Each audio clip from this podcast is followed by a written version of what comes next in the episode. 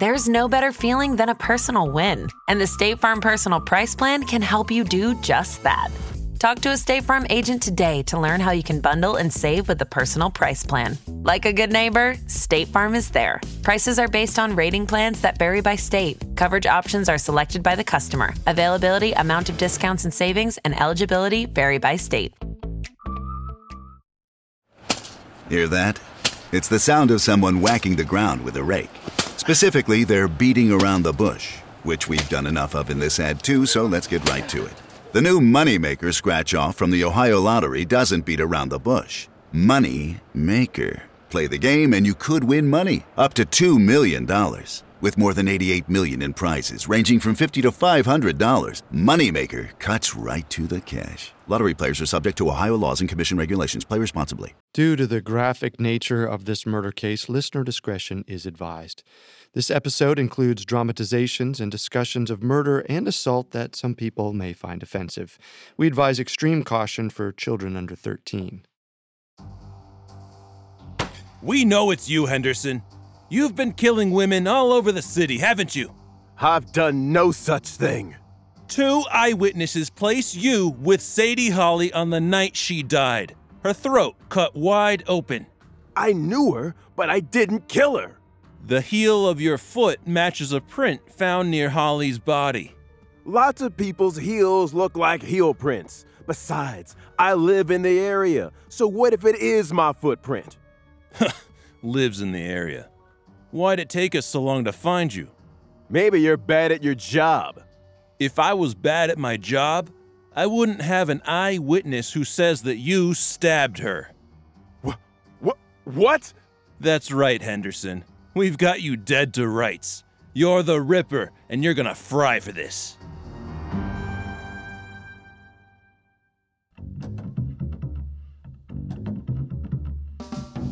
This is Unsolved Murders True Crime Stories, a Parcast original. I'm your host, Carter Roy. And I'm your host, Wendy McKenzie. Every episode, we dive into the world of a real unsolved murder and try to solve the case. You can find episodes of Unsolved Murders and all other Parcast originals for free on Spotify or wherever you listen to podcasts. To stream Unsolved Murders for free on Spotify, just open the app and type Unsolved Murders in the search bar. At Parcast, we're grateful for you, our listeners. You allow us to do what we love. Let us know how we're doing. Reach out on Facebook and Instagram at Parcast and Twitter at Parcast Network.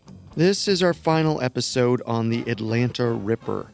In part one, we covered the beginning of the killing spree and the racial bias that allowed the Ripper to kill indiscriminately through 1911. Today, we'll cover the end of the Ripper's murder streak and why efforts to stop the killings ended in failure.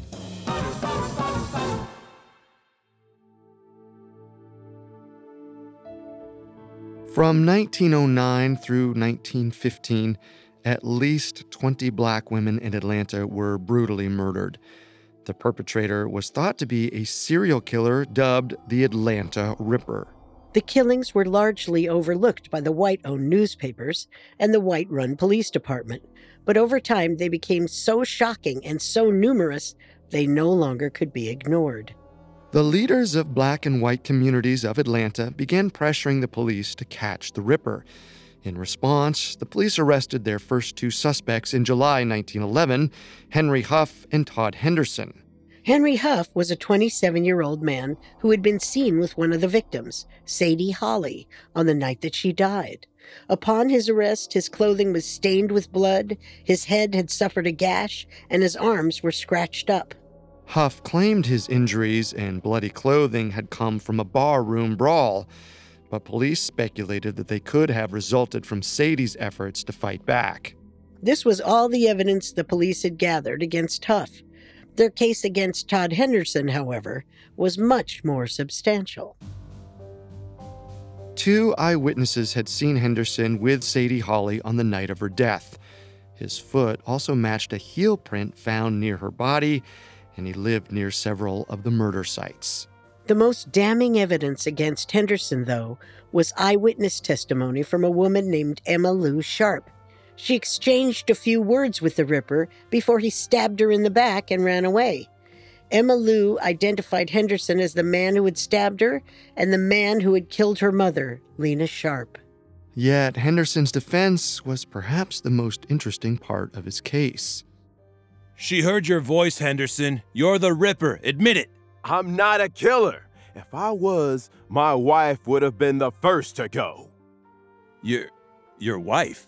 Ask her yourself. Okay. Upon hearing Henderson's claims, the detective spoke with his wife, who had some frightening stories to tell.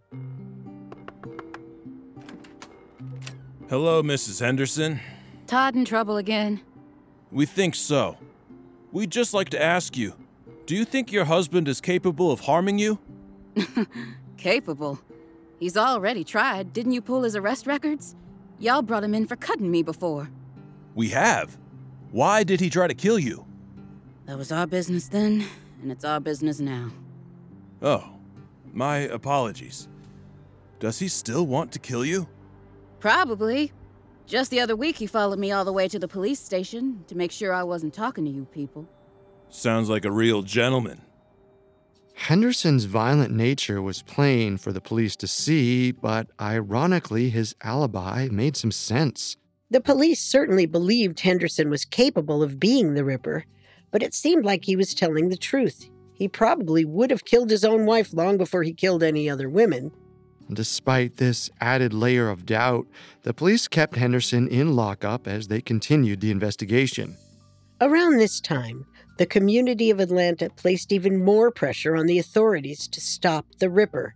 A petition requesting that the government offer a reward for the Ripper's capture reached the desk of General Clifford Anderson, the chairman of the Fulton County Commission. General Anderson signed the petition granting the citizens of Atlanta their first recognition of the crisis from a government official. General Anderson then sent the petition on to the governor of Georgia, Hoke Smith, who agreed to consider the matter despite his explicitly racist campaign promises during the 1907 election. Even white supremacists in the highest government offices were being forced to recognize that black citizens were in danger. To many Atlantans, it seemed the end of the carnage was finally in sight. Not wanting to be outdone, Courtland Winn, the mayor of Atlanta, held a press conference to express his own concerns. Just why the police have not been able to hold down the unusual number of crimes reported in the city in the past few weeks, why the detectives have not been able to apprehend the criminals, and why the police are unable to cope with the situation is more than I can understand. But these things I am going to find out if there is any possible way. The mayor then called the chief of police, Henry Jennings, to a meeting where he could ask these questions in person. What is going on? The city's in chaos. What do you expect? We're bootstrapped here. That's not good enough, Chief Jennings. You need to stop this crime wave. Mr. Mayor, the police department is handicapped by its small size. But even if we had more men, we could not stop crime. If that's the case, then what can you do? You need to do something. We have two suspects in custody, and we've got eight undercover detectives working night shifts in the affected areas. We're doing all we can. Yes, well, I suppose that'll have to be good enough then. Let's hope you've already caught the guy, eh? Let's hope so. Though Chief Jennings admitted the Atlanta PD could do very little to stop the killings, the city was at least reassured that he was trying. He would soon get assistance from the state itself. On July 14th, Governor Hoke Smith announced that the state government was offering $250, worth nearly $7,000 today, to any person whose information could lead to the arrest and capture of the Atlanta Ripper. After the announcement of this award, more information began to pour into the police department, specifically about their prime suspect, Todd Henderson. I saw Henderson with Sadie Holly at the lodging lounge on Decatur Street the night before she died. And you know what? He was looking for her that night too. I saw them together around 11:15 p.m. I saw them on my streetcar at 12:55 a.m. At least four different people had seen Todd Henderson with Sadie Holly on the night of her death, one of them after midnight. It seemed likely that Henderson was not only the last person to see Holly alive, but quite possibly her killer as well. More evidence also surfaced to implicate Henderson in the murder of Lena Sharp and the attempted murder of her daughter, Emma Lou. This latest information came from a refreshment stand owner named George Brooks. I heard y'all were looking for the Atlanta Ripper. I've got something that might interest you. Please, tell us what you know. The night of the stabbing, I was working at my refreshment stand. I heard that poor girl scream. A short time after, I saw Todd Henderson come from that same direction. Fascinating. We'll be sure to log. And that's not all.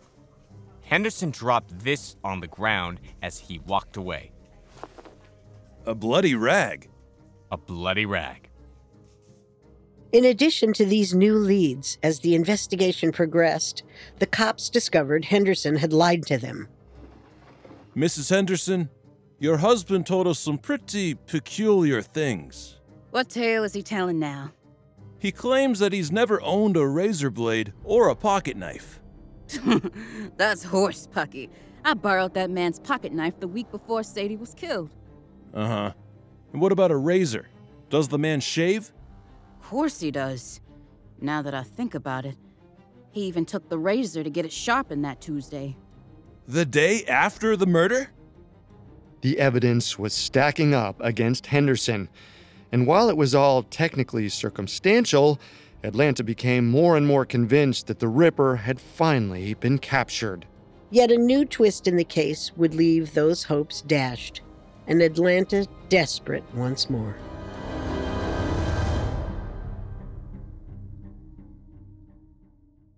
We'll see how the Ripper avoids justice after this. This episode is brought to you by Etsy. Sound the gifting panic alarm. You need to get an amazing gift. Wait, no, the perfect gift. Relax. Now you can use gift mode on Etsy. Gift mode on Etsy takes the stress out of gifting, so you can find the perfect item for anyone and any occasion. It's easy. Just tap or click gift mode on your Etsy app or Etsy.com. Then answer a few short questions about who you're shopping for and what they like. And gift mode instantly gives you curated gift ideas based on hundreds of personas. Now it's simple to find gifts made by independent sellers for all the people in your life. So whether you need a housewarming gift for the new homeowner or a birthday present for the pickleballer, Gift Mode has you covered. Need to find the perfect gift? Don't panic. Try Gift Mode on Etsy now. Hey, it's Kaley Cuoco for Priceline. Ready to go to your happy place for a happy price? Well, why didn't you say so? Just download the Priceline app right now and save up to 60% on hotels. So, whether it's Cousin Kevin's Kazoo concert in Kansas City, go Kevin, or Becky's Bachelorette Bash in Bermuda, you never have to miss a trip ever again. So, download the Priceline app today. Your savings are waiting. Go to your happy place for a happy price. Go to your happy price, Priceline. Now, back to the story. By late July of 1911, public pressure had finally pushed Atlanta city government to respond to the serial killings. They had arrested two suspects and gathered a substantial amount of circumstantial evidence indicating that Todd Henderson was the Atlanta Ripper. By August, the Fulton County Prosecutor's Office felt they had acquired enough evidence to bring Henry Huff and Todd Henderson to trial. Hedging their bets, on August 9th, both Henry Huff and Todd Henderson were indicted for the murder of Sadie Hawley. The prosecutors considered putting Henderson on trial for the murder of Lena Sharp, but Henderson's defense attorneys put serious dents in the prosecution's case. Emma Lou Sharp identified him as the man that stabbed her. He has to be the one who killed her mother. Au contraire, Emma said he was the man who stabbed her, quote, to the best of her knowledge. She herself admitted that it was dark out, too dark to see Henderson's face clearly. When she heard his voice, she recoiled in horror. And yet, she still could not confirm his identity with confidence. You're an experienced prosecutor. You should know this case is bunk. What about the other witness? The bloody rag? Both only appeared after a reward was offered. Neither claim can be proven true in a court of law. Damn it, you're right. What had seemed like an open and shut case had suddenly become too weak to pursue. but some clung to the hope that Henderson would be convicted anyway.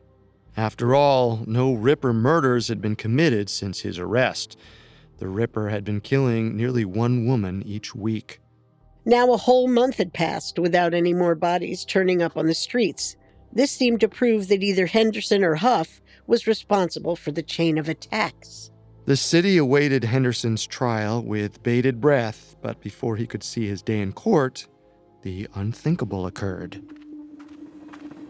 I can't believe Mary stood us up like that. I know! We've been planning this walk for weeks, and she loves the train tracks. She really does. Ugh. Ew, what's that smell? Uh, I, I don't know, but it smells like death. oh my god! That's Mary! On August 31st, 1911, the body of a 20 year old black woman named Mary Ann Duncan was discovered near train tracks to the west of Atlanta. Her throat had been cut from ear to ear, and her head had suffered some sort of blunt force trauma. Her shoes had also been stolen, just as in Sadie Hawley's murder from six weeks earlier. It was clear to all that the Ripper was still loose on the streets.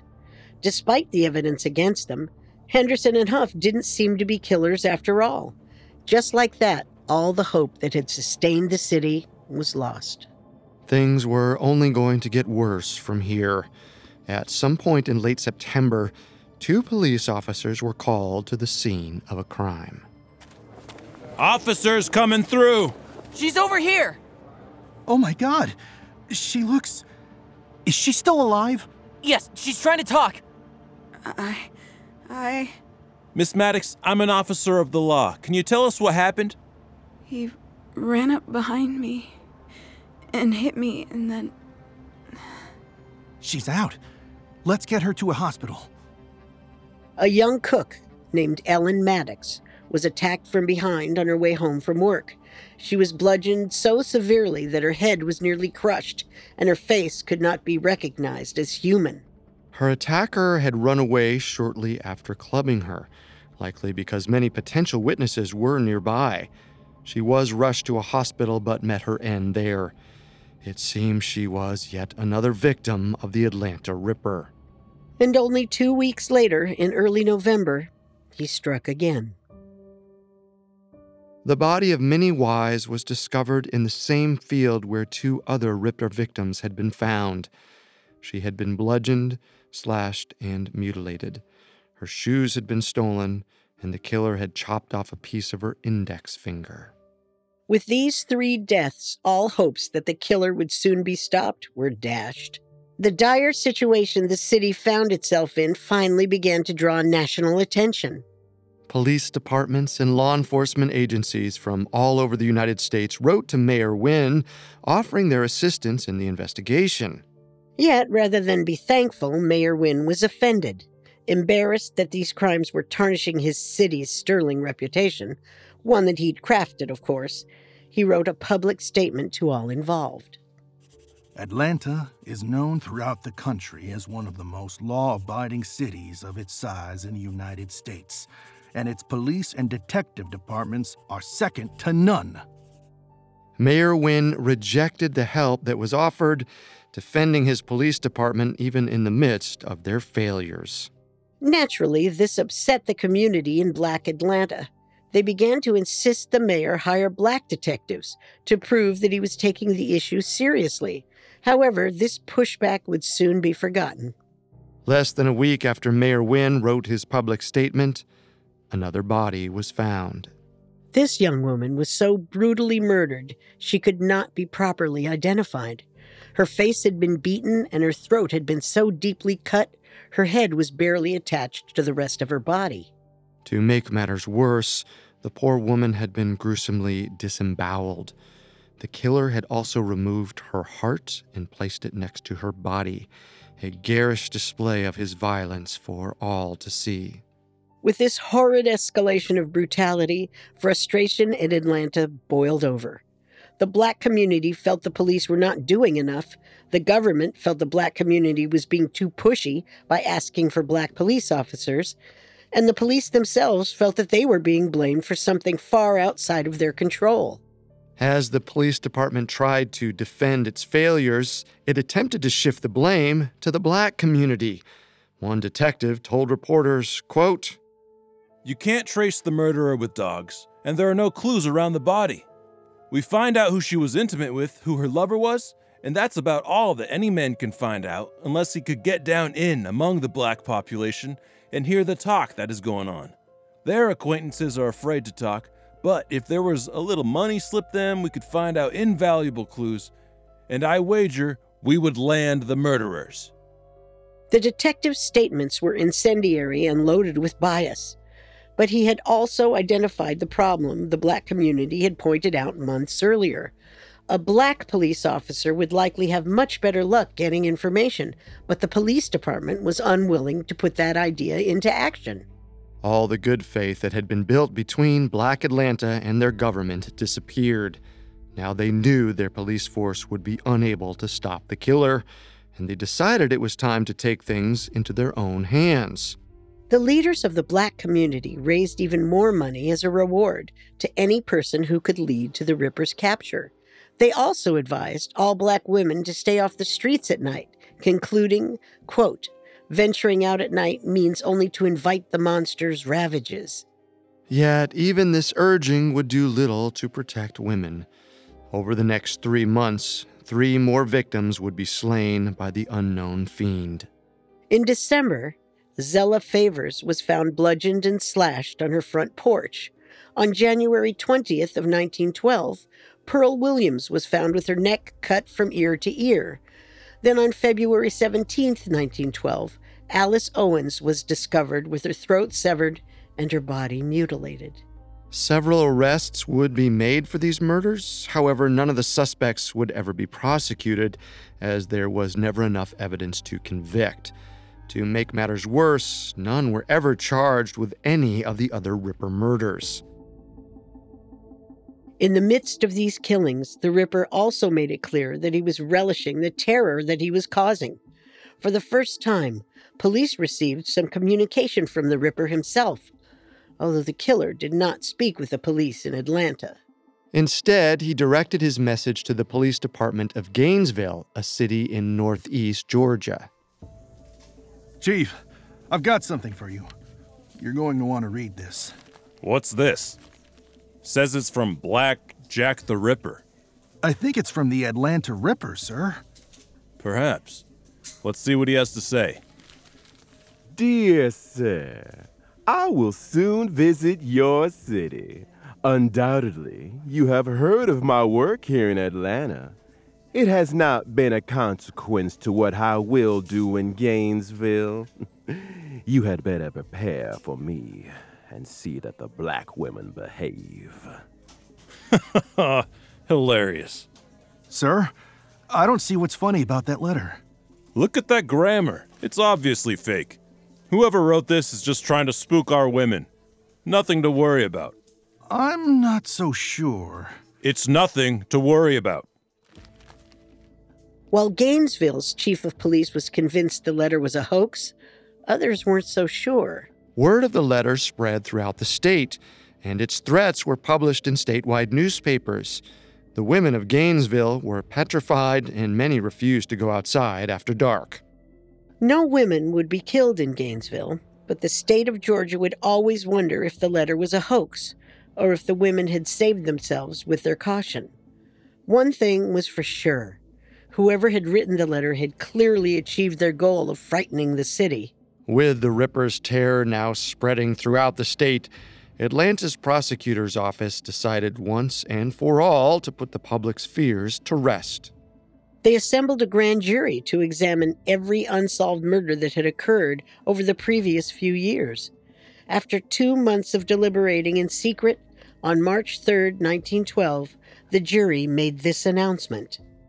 The jury declares that after a close study of the cases, each murder was committed by a different man, and that in each case it was the result of jealousy following immoral conduct. In almost every instance, the woman killed was either separated from her husband or was single, at the same time being guilty of immoral conduct. and that it was almost every case the result of revenge following jealousy. In a shocking conclusion, the jury had officially declared that the Atlanta Ripper did not exist. Instead, it blamed the victims for their own deaths. This was particularly shocking and irresponsible when we considered that 24 different murders had occurred, and nearly all of them shared the same MO. It seemed the jury felt that by refusing to believe in the Atlanta Ripper, they could stop him from killing. Unfortunately, this was not the case.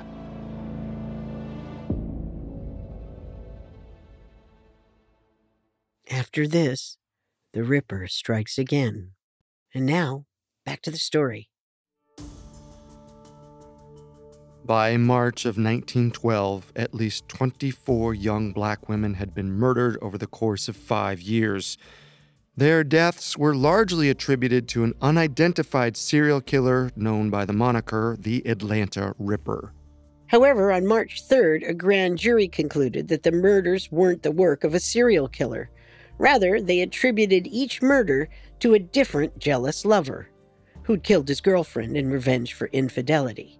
But the murders were so strikingly similar and so frighteningly frequent that it seemed far more likely that the Ripper did exist. It looked as if the jury was simply trying to ignore the pattern so they could put the unsolved murders behind them.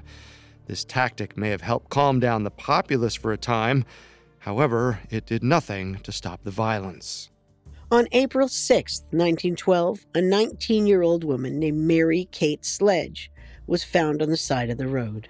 Her skull was bashed in and her neck was slashed. That same month, an unidentified 15 year old girl was found floating in the river suffering similar injuries as the many who came before her. Soon after, a woman by the name of Marietta Logan was also discovered murdered. It soon became clear to most of the city that the jury's declaration, true or not, had done nothing for them.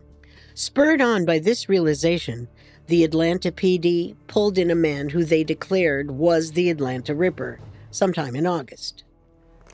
John Brown, huh? We've been looking for you for quite some time. I know, I know. I just don't know why. Because you're the killer, John. You're the Ripper. The Ripper? Me? No, I couldn't. I couldn't possibly. Really, John. Think back to November 1911. Eva Florence. Ring any bells? Okay, okay. I killed Eva. I admit it. But I didn't kill the rest. I bet you could name the rest. Couldn't you, John? Well, if you insist. There was uh, Della Reed uh, left on a trash pile. Good, good. Keep going. John Brown was known around town for being mentally unstable and rather manic. When he was pulled in by police, he confessed to the murder of Eva Florence, yet denied any involvement in the Ripper killings. Even though he denied involvement, John proved to have intimate knowledge of 12 of the killings. He named the locations where each of the bodies had been found, as well as the method of execution each had suffered. John even proceeded to claim that he had witnessed two of the 12 murders firsthand. He gave gruesome and detailed accounts of the deaths, then claimed he had done nothing to stop them because the Ripper was just too scary. John even showed the police his knife, the knife he claimed to have used to kill Eva. Strangely, that same knife had been found next to Eva's body and taken as police evidence. Yet somehow, John had found a way to get his knife back. Things got even more interesting when word got out around town that John Brown had been arrested. Evening, ladies. How can I help you? Well, officer, I, I heard that you brought in John Brown. I'm his wife. Welcome to the station, ma'am. I'm afraid I can't let you see him at the moment. No, no, I don't want to see him. I came to say I'm happy you brought him in. I think he did it. He killed all those poor women. Oh, wow. What makes you say that? He's always been a little ill. On the night of Eva Florence's murder, he came home covered in blood. Without a word, he sat by the fire and cleaned it off. But that wasn't the only time. There were many a Saturday night where my husband returned home coated in blood. Most of the Ripper killings happened on Saturdays. Exactly. John Brown, my husband, is the Atlanta Ripper. Oh my god. Uh, excuse me? Oh, I'm sorry, ma'am. Who might you be? Me? I- I'm also John Brown's wife. What? We're, both, John, Brown's, wives.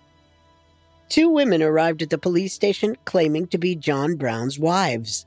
They had each lived with John Brown at separate times, but each seemed to think that their husband and ex husband was the Atlanta Ripper. Their testimony seemed to have broken the case wide open. As word spread of John Brown's arrest, the papers began to theorize about his motivations.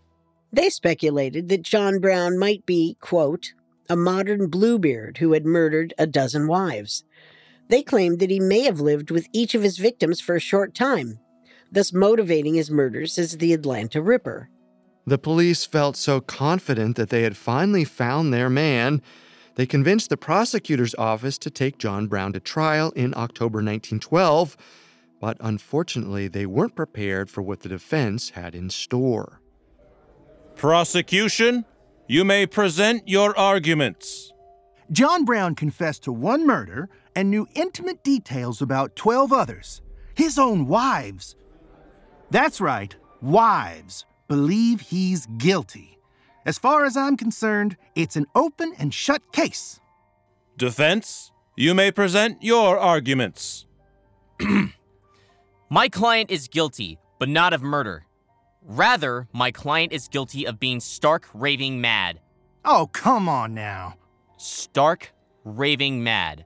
So mad, in fact, that he would confess to crimes he didn't commit purely for the notoriety.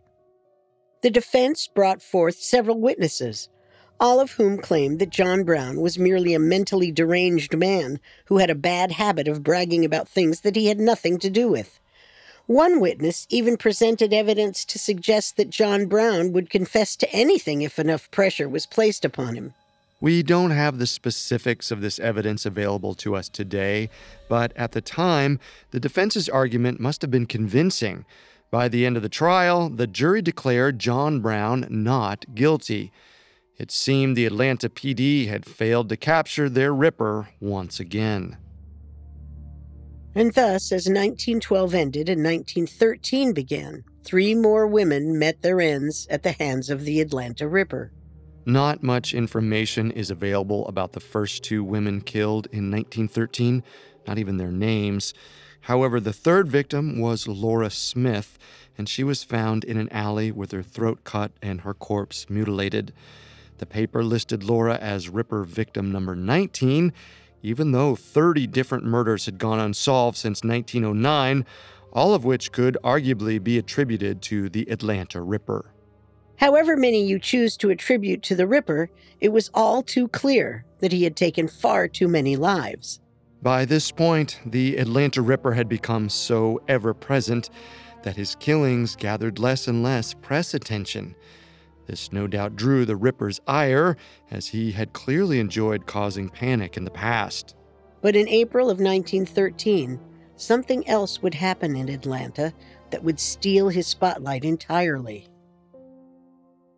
On April 26th, the body of 13 year old Mary Phagan was found in the basement of the pencil factory where she worked. She had been beaten to death and sexually assaulted. Yet while this killing may sound fairly similar to those slayings of the Atlanta Ripper, there was one key difference. Mary Phagan was white. Her death and the ensuing investigation became a national phenomenon. The newspapers concentrated almost exclusively on Mary Phagan's murder for months afterward. Although 30 black women had been killed, the death of one white girl erased their memories from the public consciousness as the papers scrambled to solve this new mystery. This stark discrepancy was made all the more clear when the Ripper claimed his next victim in August of 1913. Martha Ruffian was dragged from her home through a pea patch only to have her jugular vein sliced open. According to the papers at the time, Martha marked the Atlanta Ripper's 20th overall victim, a grim milestone in the history of the city. Yet that milestone earned little more than a few sentences in the paper's back pages, while the papers focused on the murder of Mary Phagan. The black community mourned Mary Phagan's death along with the rest of Atlanta, but they also mourned their dashed hopes of ever catching the Atlanta Ripper. Meanwhile, the Ripper himself seemed mostly put off by this turn of events. On March 7, 1914, in what was likely a bid for attention, the Ripper pulled the alarms of three fireboxes in a single part of town. When firemen arrived at the fireboxes, they found a note attached to one of the alarms. The note was signed Jack the Ripper, and it possessed several threats. I will cut the throats of every black woman I find wandering the streets at night. Even white women should start to fear me, and pawnbrokers too. Don't even get me started on these idlers, drunkards, and homeless. All should fear my wrath. With such an outlandish list of targets, it seemed clear the Ripper was attempting to draw attention back to his heinous murder spree. But he would soon find that even murders would fail to garner the attention they once did. On July 19th, the Ripper possibly killed an unidentified woman and ditched her in the woods. Her throat and breasts had both been cut. On July 21st, another Jane Doe was found ditched in a stream. She had been murdered with a gunshot to the head in a style reminiscent of some of the Ripper's earliest potential slayings. Both of these killings garnered some attention, but the Ripper's heyday in the spotlight had long passed. The Ripper's last known murder was on July 27th, when he is believed to have murdered a woman named Mary Rowland and ditched her body in the woods. Once again, the Ripper's killing failed to capture as much attention as it had in the past. It seemed the newspapers, the police department, and even the black community had given up all hope of ever catching the Atlanta Ripper. Months passed without the appearance of either a word or a corpse from the Ripper. Because of this, many newspapers marked the death of Mary Rowland as the Ripper's final official kill. From 1911 until approximately 1914, the Atlanta Ripper was said to have killed anywhere between 15 and 21 victims, although these numbers are largely up to interpretation. Some put the Ripper's potential kills as high as 36. However, as the Ripper was never caught, we'll never know how many deaths this serial killer was responsible for, or if a singular killer ever really existed at all. Looking back at the case of the Atlanta Ripper, it seems there are two main theories. First, that the Atlanta Ripper was indeed one person whose signature method of murder inspired copycat killers here and there. Second, that the Atlanta Ripper never truly existed at all, and that the murders were committed by different people. Most of these killings had pretty startling similarities. The victims were always young black women. She would often be bludgeoned before having her throat slashed and her body mutilated in some way. Then she would be discarded near some train tracks, all of which would most often happen on a Saturday night. The similarities certainly fit the description of a serial killer's MO. Additionally, serial killers tend to target victims they believe are most vulnerable, and it would be difficult to argue that black women in Atlanta in the early 1900s were not vulnerable. If the Ripper was a single person, it's possible he was one of the identified suspects, John Henderson or John Brown. Even though both were released or found not guilty in a court of law, it's possible the courts got it wrong. The second theory posits that no such serial killer existed at all. Instead, one man murdered one woman, and the newspaper coverage of the gruesome crime inspired different men to commit their own murders. This was the theory originally decided upon by Atlanta's grand jury on the subject. They seemed to believe that each killer was motivated by jealousy and designed his killing to look like the work of another man. Well, Wendy, which theory do you think is the most likely? I think it's most likely that the Atlanta Ripper was a single person and that John Brown, the mentally unstable man who confessed to at least one murder, may very well have been the Ripper himself. The similarities between the murders are just far too striking for them to be unrelated, and John Brown's intimate knowledge of the crimes indicates he knew far more about them than his unstable mind might suggest. I agree. I think the Atlanta Ripper was a single person. However, I don't believe John Brown was the Ripper because he was found not guilty in a court of law. I believe the jury must have had some evidence available to them that is not available to us today. That evidence very well may exonerate John Brown, and instead, I believe the actual Ripper was never arrested or tried at all. Whatever the case may be, the Atlanta Ripper slayings are both deeply tragic and loaded with historical significance.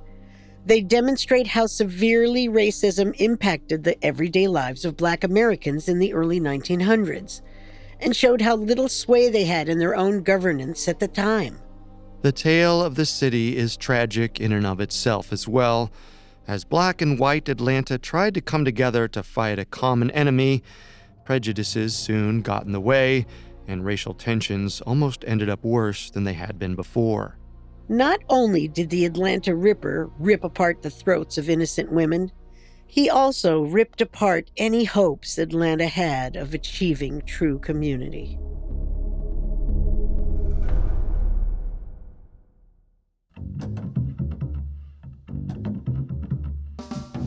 Thanks again for tuning into Unsolved Murders. We'll be back next Tuesday with a new episode. For more information on the Atlanta Ripper, amongst the many sources we used, we found The Atlanta Ripper, the unsolved case of the Gate City's most infamous murders by Jeffrey Wells, extremely helpful to our research. You can find all episodes of Unsolved Murders and all other Parcast originals for free on Spotify.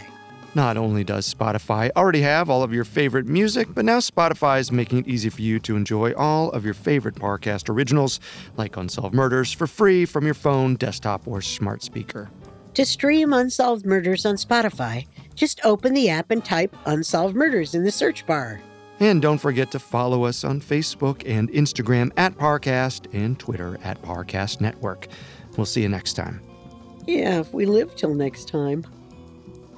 Unsolved Murders True Crime Stories was created by Max Cutler and is a Parcast Studios original. Executive producers include Max and Ron Cutler. Sound design by Michael Langsner, with production assistance by Ron Shapiro, Carly Madden, and Isabella Way. This episode of Unsolved Murders was written by Giles Hofseth, with writing assistance by Abigail Cannon. The amazing cast of voice actors includes Bill Butts, Tiana Camacho, Joe Hernandez, Kai Jordan, Harris Markson, and Rebecca Thomas. It stars Wendy McKenzie and Carter Roy.